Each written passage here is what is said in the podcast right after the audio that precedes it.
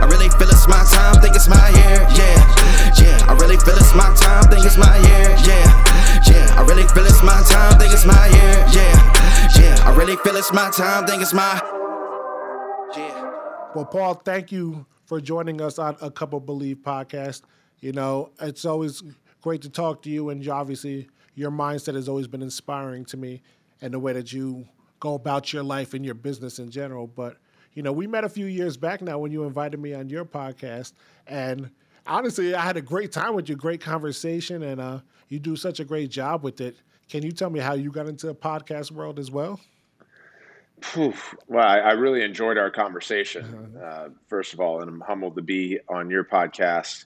Uh, jumped at the opportunity as a matter of uh, a matter of our schedules aligning because I think we're both similar in the way that we uh, we try to chase a lot down on a mm-hmm. on a day to day basis, and that's what I did with the podcast. Really, I'm a uh, I would consider myself a very curious and inquisitive human being, and uh, and that works really well with this form, right? Where where you can sit down and listen to someone talk about experiences or skills that they've acquired over time and really get deep into the weeds, and and I think that's that's where a lot of the growth lies versus our tendency our human tendency right now to consume social media content which could be in two to five second bits. Are you deeply learning? Um, so i had been listening to, to podcasts for 15 years or so largely because i grew up with uh, what's called auditory processing disorder and i just struggled with reading. So i had this program called kurzweil 3000 when I was in college, which basically you scan your reading materials and it reads it back to you and you can highlight and sort of talk to it. And it's the same technology that Apple and Siri uses today. Um, and so podcasting not only was organic, but also really helpful for me. And I think, like you, we, we like to converse. So it, it occurred to me probably six, seven years ago that it was a it was my chief of staff at the time that was like, "Hey, all these conversations that you have, like with people like Eric LeGrand, like, would you ever be interested in, in recording that so other people can hear it? And that's how it started. And then it became a lot of fun, but it's a lot to do as, as I'm sure you're uh, finding out now.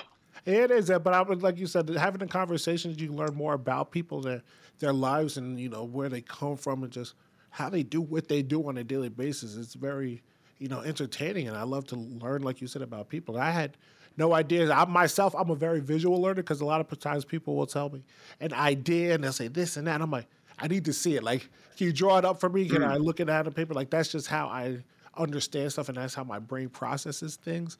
So it's funny that you said that as well. Like, you're older, like you want to hear things how it works. But um, I want to jump right into this, Paul, because a lot of times, you know, when we're getting into lacrosse, and I love how it's growing in the, in this uh, country and just around the world, honestly, because it, when I remember watching how it, this goes all the way back to the Native American days when they were playing lacrosse. But you have been highly considered as the LeBron James of lacrosse. Please tell me how that name came about and how that really got you into that mind. Because we all know LeBron James and how yeah. his greatness has just been going on for year upon year. So talk to I me know. about that name and how you try to live up to that. Yeah, yeah, yeah. Well, you know, I think I think first of all you take it humbly and respectfully, and and you know would never have expected when this New York Times writer put that in ink. I think it was in 2010, 2010 or 2011. There's this article that came out about what I was doing in lacrosse and how I was playing on the field. And ahead of that, like the, the headline of that New York Times article was, Can this man make lacrosse sexy? it's like, and then and then it qualified me as the LeBron James of lacrosse. And I remember thinking, damn, that's a lot to live up to. Um, but you know, and then I've dissected it different ways. You know what? If it's like nicknames, right? You never come up with your own nickname, never sort of try to develop your own stuff. That feels contrived. So if that's how that that writer felt, um, what I never expected was ten years later I'd be working on a film with LeBron about the story of lacrosse, and you know you were at our premiere at Tribeca. Um, mm. But you know, I think as athletes, and you know this, you just grind, man. I mean, you set big goals like wanting to be the LeBron James of your sport, or the Michael Jordan, or the Tom Brady, or the Abby Wambach, you know, and uh, and that's that's fine, and you should. But then day to day, it's hyper present. Uh, I love that about sports. Is every rep you focus on in the gym, every practice you're you're looking at picking up a ground ball successfully so that you can get into a dodge so that if the dodge is successful you can take a shot. So that when you take the shot it either hits the net or misses or the goalie saves it and what's your react so present. And um, and then when you get out of it you, you you tend to enjoy sort of the exterior stuff. But no no successful athlete i have ever met lives in sort of the future projections. And those that do don't make it.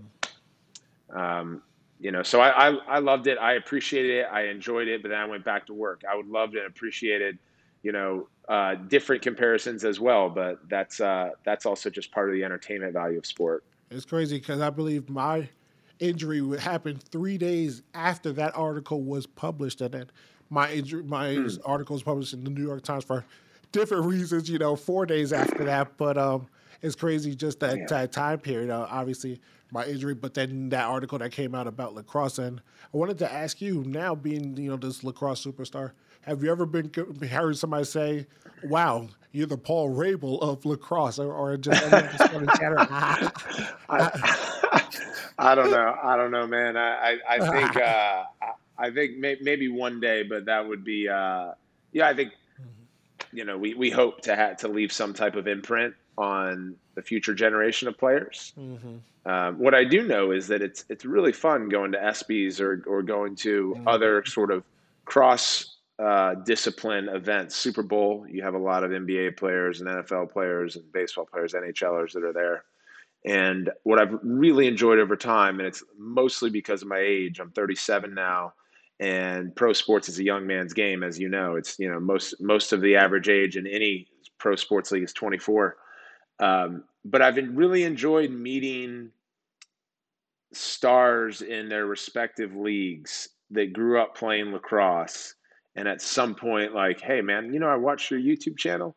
Hey, man, you know, mm-hmm. I used to have your poster on my wall. And I've gotten that and floored because I'm watching these guys on Sports Center being covered every day, you know. So uh, I, that's the beauty, though. We all played multiple sports growing up. I hope that younger kids and families and parents are listening to this now. Sports specialization that has taken over. I mean, I played basketball, soccer, I swam, track and field, played backyard baseball, backyard football, you know, street hockey, anything I could get my hands on. Um, and so naturally, if you see a lot of athletes at the top, they all play different sports, you know, and a lot of them played mm-hmm. lacrosse. And I always say my biggest regret in high school was – I stopped playing baseball and basketball because I put all my focus towards football. I was awarded a scholarship to go to Rutgers as a freshman, and I literally said, "You know what? I'm stopping baseball and basketball." Yeah. And I look back on it, I'm like, "Damn! I kind of wish I did play those, you know, my four years out of those other sports because." Like you said, it's just that those memories and being able to, you know, take different challenges that way.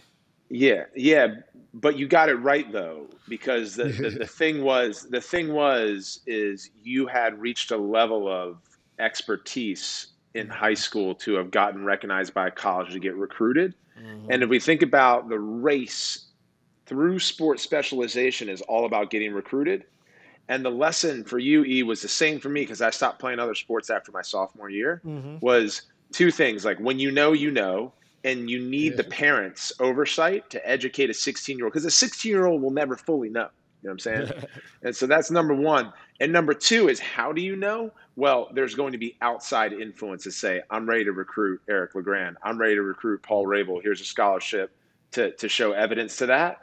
And until you really get that, keep playing multiple sports. And that usually doesn't come around till freshman, sophomore year, maybe junior year in high school. Yeah, Mama Dukes was like, they're offering you a scholarship. That is your route, and that is what you focus on. Because yeah, we're not playing anything else. Exactly. Yeah, we're shutting it down now. Exactly, and I, I want to get into a little bit some of the you know intricacies of lacrosse. And obviously, I know you can shoot a ball 111 miles per hour, and the just the physicalities that you bring to the game. Can you talk a little bit about some of the lacrosse training and how it maybe can I guess replicate into some of the other like football, baseball, basketball. Obviously, yeah. we all have different training methods, but talk a little bit about some of that lacrosse training and be able to get to that top peak of an athlete that you have been. Yeah, I mean it's an incredible sport. As you had mentioned, it's a Native American game. It comes from the Haudenosaunee people. Uh, before French colonists came over hundreds of years ago and saw this game and loved it and called it lacrosse, it was called Dehontsigwaehs, which means they bump hips. and natives have played it for over a thousand years in North America, and it's it's known as a warriors game. It's a tough game. There was a uh, 19, 1956, 19, and maybe into the 60s Sports Illustrated cover that had a Johns Hopkins player on it, and it said the tough game.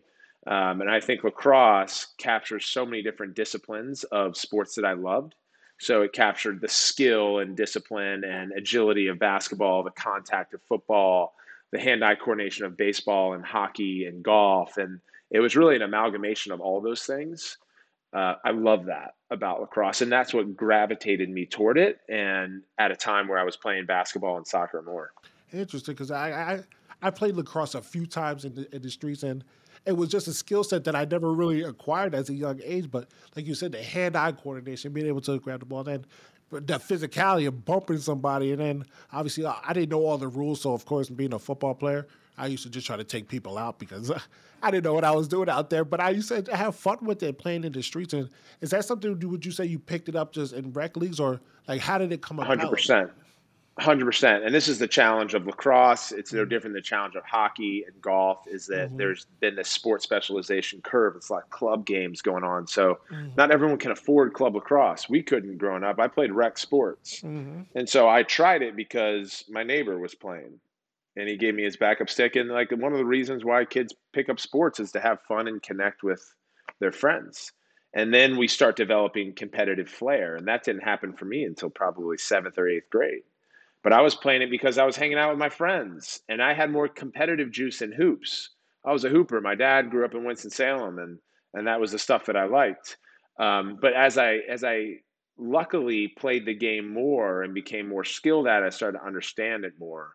Um, and you know, there's three reasons why kids stop playing a sport. It's either they're outskilled, they're outsized, or they're not having fun. Outsized is a big one because when we're younger, you know, you and I grow at all different rates. And if you just slot kids in based on their age, you're to get knocked over. Skill, like lacrosse, like hockey, golf, baseball, hand eye, it's like different than just going out and hitting someone, you know?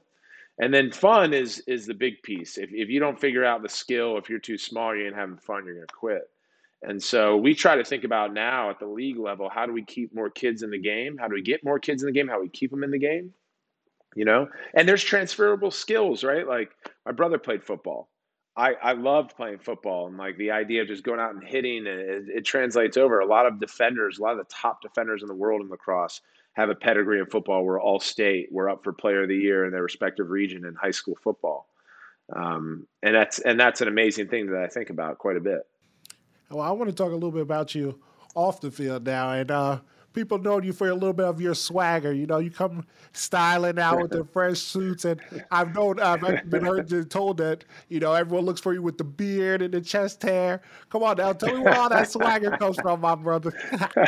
my Lebanese roots, my Lebanese roots. First of all, you know, my uh, my dad's 100% Lebanese.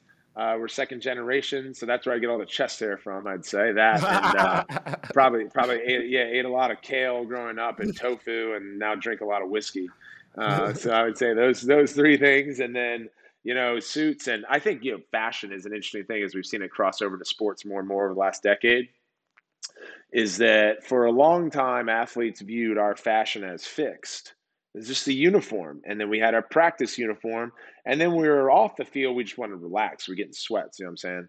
And now uh, I think, especially for someone like myself who retired, I don't have that game day uniform. So what's my uniform now? What am I representing on a day to day basis? Um, and so I like to put a lot of thought and sort of, um, you know, go through different ideas of, of what I think, uh, you know, that look good, feel good, play good mentality I grew up thinking about. Well, now I know that you're a whiskey guy. I don't know if you know, but I'm I got my own whiskey company now, Eric LeGrand Whiskey. So I will be sending you a bottle of that bourbon, my brother, because you need to. I can't wait that. to try it. You need to, I can't wait to try it. I take care of you in the morning with the coffee, and I take care of you in the evening with the whiskey. There you go. There you go, man. I got you all day, and I got your podcast during the day. I, I love it, my man. I love it. So um, I know that we're going to get into a fate of a sport in, in a little bit with LeBron James and uninterrupted and how that came about, but. I saw the interview with you on the shop. Tell me what that yeah, experience was like with LeBron James and wrapping up with all those guys, Maverick Carter. You know, I love to be able yeah. to see how you, you know, how diverse that you have been with all your interviews and things of that nature. What was that experience like for you? Great people, I think we had uh, Drew Barrymore, Idris Elba, and Kyrie Irving also as guests, and so it was an eclectic group of people who are in you know different fields. Right? Drew act had a legendary acting career. Now she's a television host. Um, Idris is you know an incredible actor, and and Kyrie is I think one of the most dynamic basketball players of the last decade, and certainly a, a talked about person and I, you know, has different views and all that type of stuff that, that he's not scared of articulating. Um, you know, so it, it, was, and where did I fit in that? Right. So I, I was, uh, having done a lot of work with Uninterrupted. You mentioned our film, but really trying to drive, um, sort of reconciliation around lacrosse in the culture, right? And, and the way people view it, because I think lacrosse is not only a beautiful game and fun and talked about all the athletic skills and characteristics go into it, but what's its image right now, right? And I think over the last couple of decades, its image was expensive and elite and exclusive and northeast and white and preparatory and things like that. And uh, you know, I think about this every day because that's not how the game was created.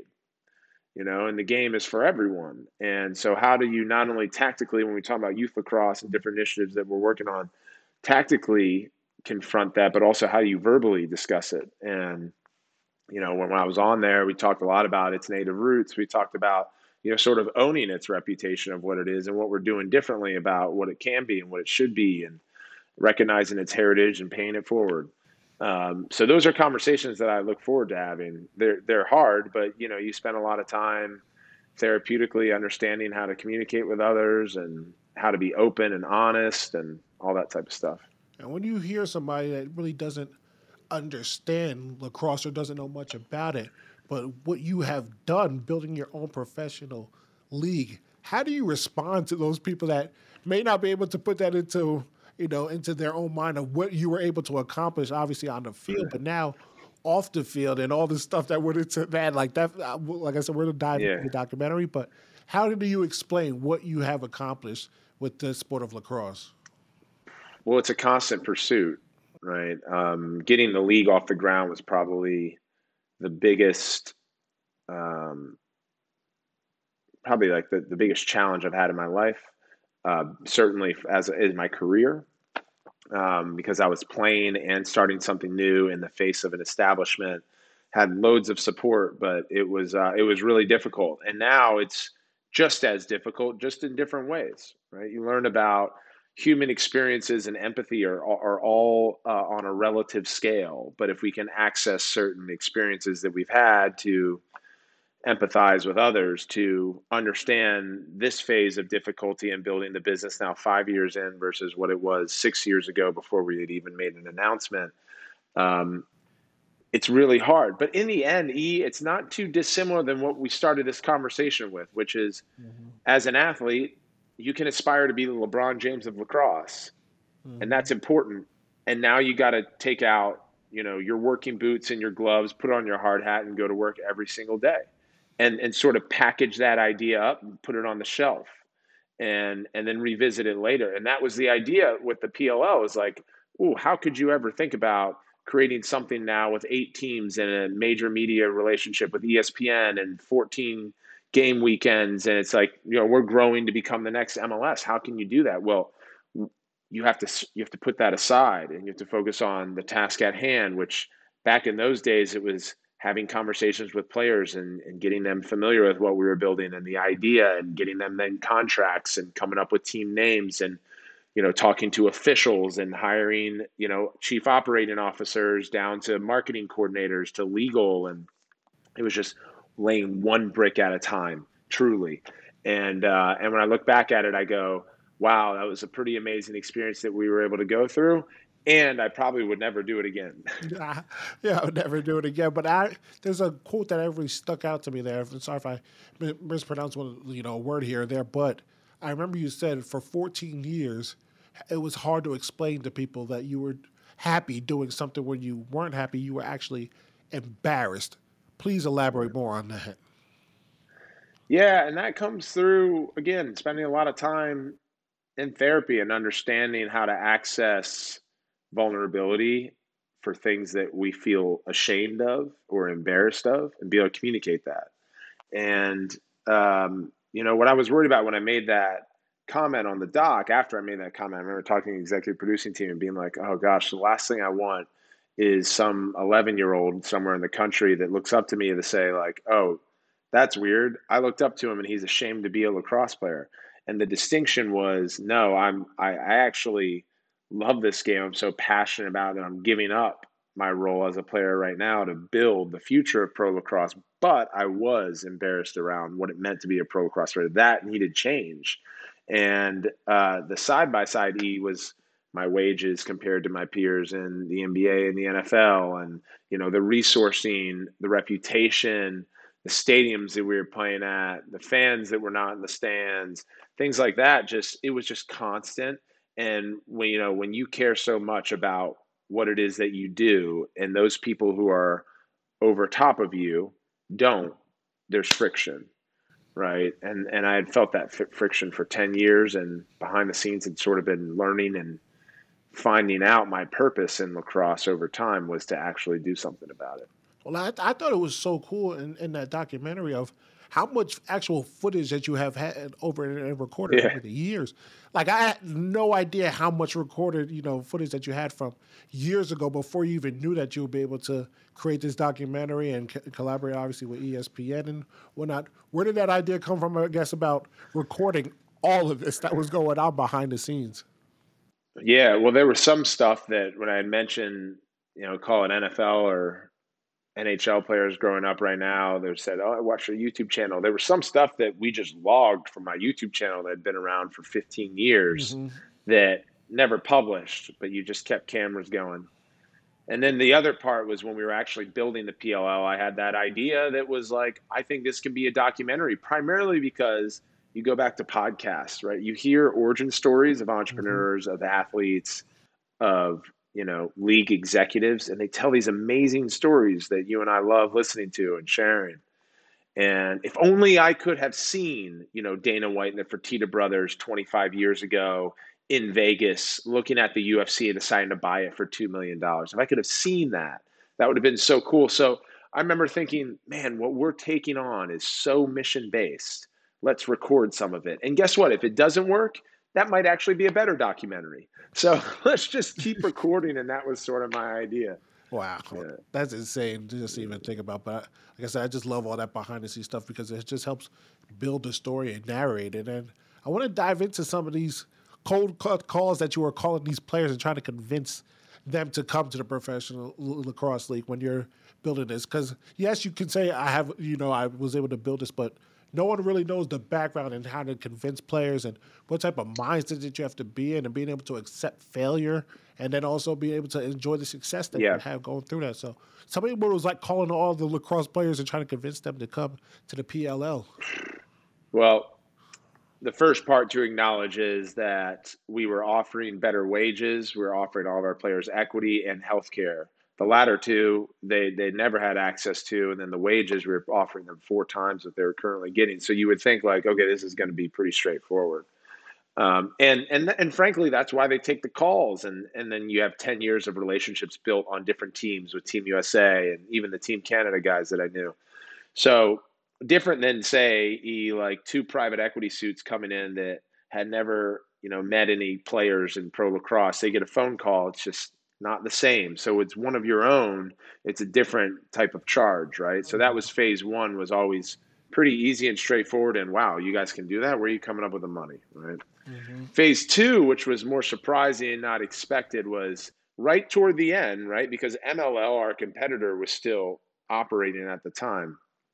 You learn that even in a bad relationship, it's difficult to leave you know, we can think about our romantic relationships in the past. We can think about friendships that we've had that are toxic. It's just the the the the idea that the devil known is better than the devil unknown, right? Is why people stay in toxic relationships. And and the other thing about the devil unknown is it could be something great. But that's the way our minds work because in our most primitive state, in our modes of survival all of our ancestors you know they woke up every day trying to find food and and not be hunted and so that's why our, our neuroscience is always wired at fight or flight like something bad's going to happen and that's okay. It's just sort of understanding the principles of what our reactions are. So actually, phase two was more difficult and unexpected, and a reminder of the psychology of the human race is like, oh yeah, they are going to get cold feet toward the end, and have some patience with them, and and that was some stuff that we went up against. It didn't come out in the film, but um, that was uh, that was unique. And then once you get them in, and we had that first game weekend, it was like oh, all in from here. Well, yeah, obviously you dive into the psychological side of things a, a lot. I love that because it just gives you an explanation and understanding of where your mindset is and the reason why you, you know, you think and you the way you're doing the process, the way you process your your thoughts into action. Now you get an opportunity now, but while you're playing in the same league, but also recruiting players into your league to have a right where they're going to buy you out. I'll never forget you and your brother look counting the numbers and figuring out like we can if we you know accept this offer we can make a lot of money here. How do you go from yeah. okay now we can make this money to you know what? Go back to our thoughts and principles of why we're doing this now and not accept that type of offer. Yeah, present moment and principles, as you had mentioned. So, I uh, I always stay so focused on on the present. Right. That's that's why I've had the career that I had on the field and what we've been able to do in the PLL. And so that present moment is also a reminder of what we want to do, our principles, our goals. And yes, that was a lot of cash that they offered us. Um, but to me, it was so easy to say no to because this it was one pretty pretty close to you know the year prior where they were bashing our names and trying to you know take us down. Um, you know, and an athlete, you know, you're you sort of grow up in the system uh, remembering the loss from a year ago, remembering the way those guys treated you five years ago. You have long memory uh, when it comes to rivals and competitors and stuff. So to me, I was like, nope, not even thinking about it. Mike obviously brought the the uh, the reality to the table. So how much we could take, and it was more money than ever either of us had ever been offered or even considered. But um, but again, going back to the principal nature of what we wanted to do, which was bigger than not just offering a better uh, um, environment for pro players now, but it's changing the trajectory of lacrosse and reconciling with its past for the future. So that was ultimately why it was a split decision. Honestly, like you know, a split second decision. It was it, we didn't talk about it much after that day. Uh, well, you had it all on film and to watch, and to watch Mike's reaction when you guys counted the money, just walk yeah. away like, like like, yeah, yeah. Thinking about all that money that's on the table, but obviously staying towards your principles and things. Well, the film, the filmmaker's point of view there, he is like at that point because we were at that was championship weekend of year one, so we had had. So when you asked about the film that we recorded before, that was before we brought on a director or mm-hmm. any producers or production partners like Spring Hill. It was just myself with our director of photography, guy who had worked on my YouTube channel, saying, "All right, let's also shoot for this documentary that we may or may not do." And then once we announced on TV, then we had a director come to us, Michael Doniger. Then we had filmmakers come to us and say we want to produce this. So at that stage, when we got the offer, we started learning how to be um, how to shoot timely. So mm-hmm. when my first instinct, when I get this text from Andy Murstein, instead of opening it, I tell our camera operators, I, I message director, I got a note from Andy Murstein. He goes, don't open it until we're ready. So so we have all this anticipation coming, and then the cameras catch up to us. And mm-hmm. like, okay, cool, you can open it. So I pulled Mike into that back room, and that's when we both read it live. So there's always a little bit of because you wonder. I love documentaries. You wonder like they just have cameras on them all the time, right? And so there's there's there's an understanding of your director telling you mm-hmm. like, don't open that because you know he knows I'm not an actor, so I wouldn't be. And Mike ain't, so mm-hmm. we ain't gonna be able to, you know, redo that scene. That's actually awesome. Like to bring the whole backstory. That like, you get the text and now you're anticipating, you want to read it, but I, I got to read this. Guy, I got to wait for the camera guy over yeah. here. yeah, yeah. But please, you know, go into a little bit of details about the ESPN deal and being able to take this game to the next level and the just the behind the scenes work that it took to get that deal done. Because we're talking about the worldwide leader in sports and getting them to just say, you know, we have potential with this here. Obviously, like we talk about the grind and all the work that's put in, but this isn't now being physical on the field. This isn't the work grind that you deal with, you know, in the weight room sessions and those practice sessions.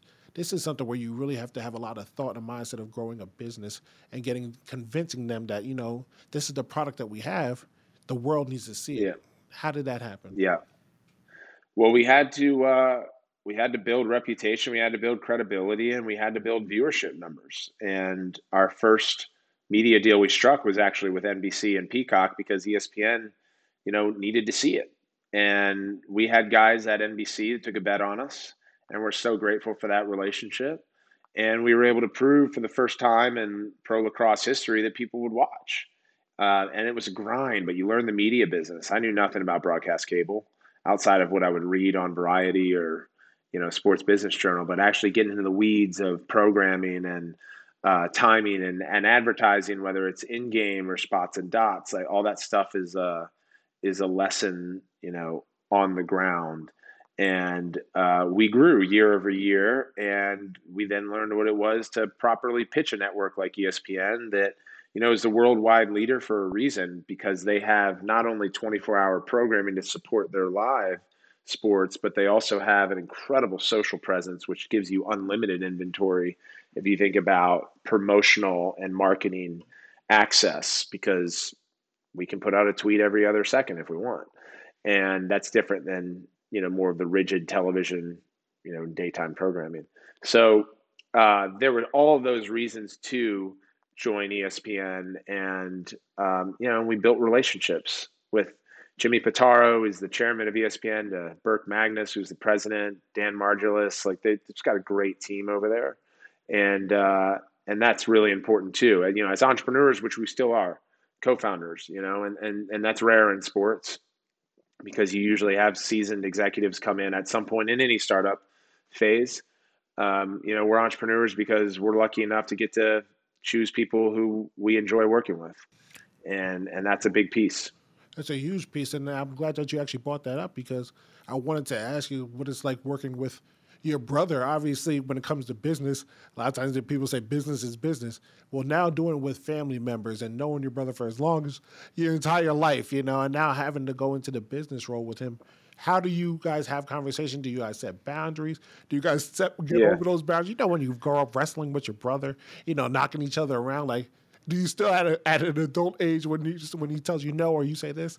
Do you kind of have that bark back at him because that's your brother, or totally. That, those boundaries? Yeah, yeah, I mean, there's a reason why people say don't mix family and business. Mm-hmm. You know, is that and and the same reason why when we all go home for the holidays, the same fights take place and all that type of stuff, right? It's family patterns. It's best um, example I was ever told was actually from my former sports psychologist John Elliott, and he was like, you take a, a sheet of paper, an eight by eleven, and you fold it for the first time right in the middle. You fold it in half, all right, and you take and you take it apart. How difficult it is, if ever, can you create standalone new creases in that paper. The original one is always there. And that's how I think about our reactivity in our familial relationships and why when we go home as mature adults that have done so much work on ourselves and so on and so forth, we fall into the same patterns. It's so much easier for that crease of paper just to go back into its half fold than a quarter fold or a third fold. And uh, and it can be done, but it takes a lot of work, it's a lot of repetition, and it's never just one one time and done. And um, so that that makes sense probably to anyone who's listening with a family member or something like that they've worked with. However, what I would say the benefit is, which is uh, comes in spades, is when you're taking on something complicated like building a pro sports league, where there's so many different businesses underneath that. Uh, you need to have a co-founder that can give you the love and support that is unrelenting, um, that is permanent, that you get in a family member. And I think that that uh, for both Mike and myself was superseding of any other sort of short-term conflict. And as we work to grow our relationship through this business, we start learning more about each other and our hot buttons and ways that we can support. And one of the things that we often say, and we share this with the company too, because as the as the business grows and we all experience things like we're trying to we're, we're usually operating most times from the best intentions and everyone's best intentions at the PLL is to move it forward, to make it into a big success. So if you're differing with someone within your business unit, or if I'm differing with Mike, sometimes it's helpful just to step back and say, hey, we both want the same thing. Mm-hmm, yeah. Right. And so, where are you coming from? Here's where I'm coming from. And that usually diffuses any type of steam of you're not seeing me, I'm not seeing you. It's like we actually want the same thing. Let's see that together. Yeah. And I believe. Mama Dukes, man, she helps me out on a lot of stuff when it comes to behind the scenes work with my businesses. And, you know, we butt heads too. We go at it all the time. And at the end of the day, I realize, I'm like, that's my mom right there. So you know, I gotta watch yeah. what I say and how I react. So totally. as you said, you know, because you want to keep that same respect, but also, you know, sometimes you when things aren't going right, you get a little fiery, and so I understand yeah. that relationship and I respect yeah. it. You know, one of the uh, other things I really respect about you is you had a long, you know, professional lacrosse league career, but you showed the very end of your career in the documentary Fate of Sports. What was that like for you now to show the ending of your career and the injuries and battling back compared to when you're at your peak and you're dominating, everyone's seeing that. But now with the yeah. sports, if someone never watched lacrosse before, you're seeing you at the end of your career and the battles that you went yeah. through and trying to overcome injuries. And can you talk a little bit about some of that and being able to battle back from those injuries? Yeah, I, I think it was different, but it was also really important story to tell is uh, mm-hmm. is when we're at our end. You know, mm-hmm. uh, I think Dylan Thomas's poem uh, "Do Not Go Gentle into That Good Night" is is how every athlete feels toward the end of her his career, and um, being honest with that and showing that is, I think, more powerful than you know the same old documentary of an athlete at his peak. Um, would I have loved to have you know had that? Sure, of course, but uh, that's going to be for the next version or versions of myself in professional lacrosse um, because that's what we're doing to take the PLL to the top is creating more global recognition and national fandom such that you know when our current MVP Trevor Baptiste uh, has enough fandom and interest for there to be a documentary on his moment right now we'll get that you know, and that's satisfying for me to know that there will be players downstream in the next one, three, five, certainly 10 years that grew way more awareness and attention than I was ever able to touch. Mm. And the big thing, as we know, in the world that took place in 2020, just the how crazy things were and the ups and downs, yeah. and people at each other's throats. But you made it, uh, made sure that it was right in the forefront that you would take a stand for social justice and being able to empower many more different races into the professional lacrosse league and being able to grow that sport. What made you go into that? And just it just shows your character, obviously, as a person, but a lot of at a time where people could have just said, you know, I'm not going to touch this at all. I'm just going to stay focused on what we're doing, building this business. How come that was important to you? Well, it was the core principle of of our mission, which is uh, was not only trailblazing the future of professional lacrosse, but also honoring the heritage of the game. Mm-hmm. And the heritage of the game is indigenous, and and so if we take all of our personal views and our personal experiences, which are all very different, um, there's one thing to to share that and to um, advocate, and in some cases um, get out there and protest, march, donate, read, educate, share. All that stuff is important for individuals. Where the crossroads was, as you had mentioned, with your business with your league, which you know, there's famous adages from Michael Jordan that says it said, you know, Republicans buy shoes too, and you know, most of the time, leagues and teams and businesses were supposed to stay neutral. And if you look at the history of sport, and the advocacy, which is usually on the front line of you know understanding systemic racism in this country, to LGBTQ rights, to women's uh, equal pay, um, indigenous rights, you name it. Like there are athletes that have used their platform and notoriety being that person in the arena that shares their viewpoint. Fewer leagues. In 2020, we saw leagues stand up. And I think that was really important because of the way that society has evolved and, frankly, our country has become more splintered. Um, is that we leverage the opportunity to, when we aggregate, especially in sports, people from all different walks of life and views, to have a conversation and not to and not to just say this is what should be and this is how I feel, but welcome the conversation and and in the end, you know, going back to the entrepreneur's journey, we're lucky to get to choose the people that we want to work with and relationships we want to build. We're also in a position where we can share the way we feel and and hopefully ignite healthy conversation and debate. Um, and it was a lot easier for me to do that um, because our sport is an indigenous game, and some of my closest friends and some of the best players in the PLL are black, and so let's invite that opportunity to discuss what their experiences are. Um, and what my experience is, and what Lyle's experience is, and and the collective, right? Because you have to have the collective. Um, I don't think it was a coincidence that that being so important to our mission when we went to go build the PLL in 2019 that we had that opportunity in 2020. Mm-hmm. I think that's, you know, so well said, and you know, I I commend you for that because it just goes to show your standards and what you want to do to grow the game, and you stood by your words. And I want, want to think about what do you think someone now that's you know seven, eight years old looks at lacrosse, the game of lacrosse compared to when you were seven, eight, or eight years old looking at the game of lacrosse how much different is it now and just knowing that there is a future compared to when you were making six thousand dollars, you know, for playing the game to now yeah. where it is today. Well, how, how do you think that the game has grown in that capacity? Man, it's it's so different, and it's a good question that I should probably journal on more and more because it's uh it, it helps helps with reflection and and I think satisfaction and uh, it, that's that's always important as part of like our gratitude in life is is uh, you know, lacrosse is in a much different place than it was when I was seven and eight years old. It was hardly televised then. Um, now people are in our industry are talking about whether there's too many games on TV and if that hurts people's attendance, you know.